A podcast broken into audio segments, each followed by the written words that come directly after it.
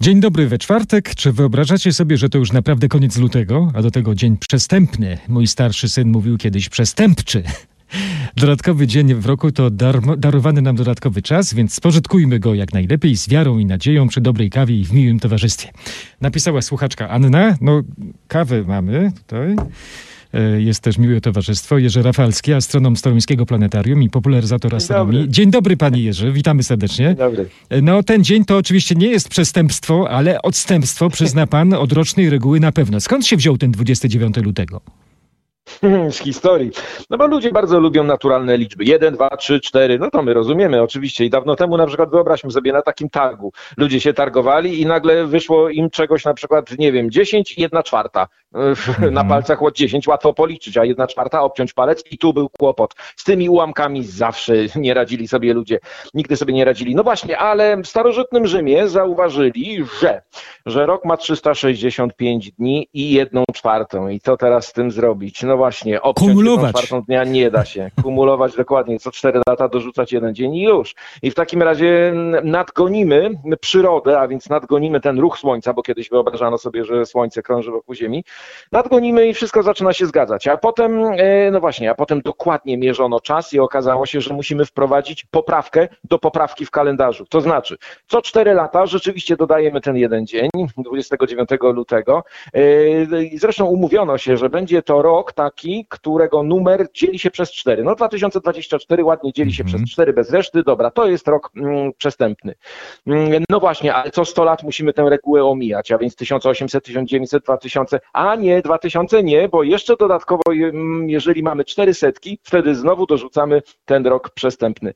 Ojej, porobiło się, Mhm. No bo mamy właśnie. poprawki do poprawek, ale dzięki temu, że ten kalendarz jest stabilny i trzyma się tego, co rzeczywiście mamy w przyrodzie, tych obrotów Ziemi, bo tak Mhm. naprawdę, To jest też ważne, ten naturalny kontekst jest też istotny, prawda? Oczywiście. Jak naturalnie popatrzymy na obroty Ziemi, to, to rok trwa 365,24, 20 i ileś. Astronomowie bardzo precyzyjnie wyliczyli, dlatego tyle poprawek musimy dorzucać.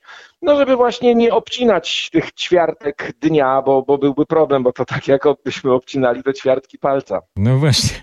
No to taki szósty palec w dłoni, tak. Dobrze chwytam, tak? Chodzi o nadganianie. No tak. A dałoby się ten problem inaczej jakoś rozwiązać?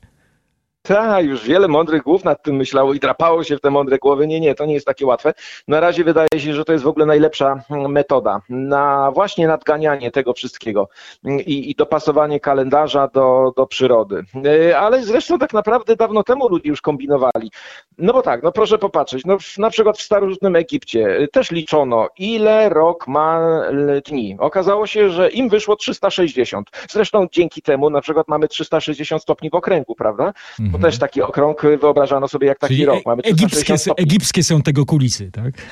Tak, oczywiście, no tak, ale trzeba było od czasu do, do czasu dorzucać te dni i dlatego właśnie 365, 366 to były takie dni nieszczęśliwe.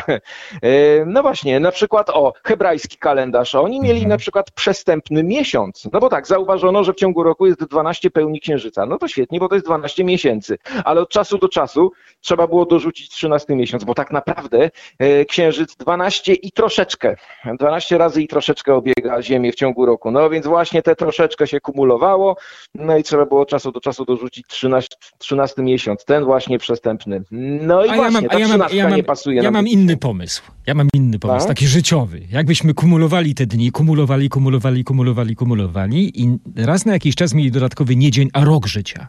Co pan na to? O, super, tylko że rzeczywiście jak gdybyśmy kumulowali, no to policzmy, to nie wiem, czy życia by starczyło, żeby, żeby dorzucić nam cały jeden rok. Poza tym, no kalendarz by się rozsynchronizowywał bardzo powoli, więc musielibyśmy zdawać sobie z tego sprawę. Zresztą, tak naprawdę i tak nam się kalendarz troszeczkę, może nie rozsynchronizowuje, ale pływa wzg- względem przyrody. No proszę popatrzeć, na przykład, kiedy następuje wiosna. No właśnie, w, astronomicznie zawsze mówiliśmy, że, e, czy, czy, czy inaczej, kalendarzowo zawsze powinna Tak. się rozpoczynać 21 marca, prawda? Tymczasem astronomowie mówią, że 20 albo 19, no właśnie, cały czas nam to wszystko pływa. Zawsze podajemy dwie, dwie różne wersje, że tak powiem, wiosny. Tak.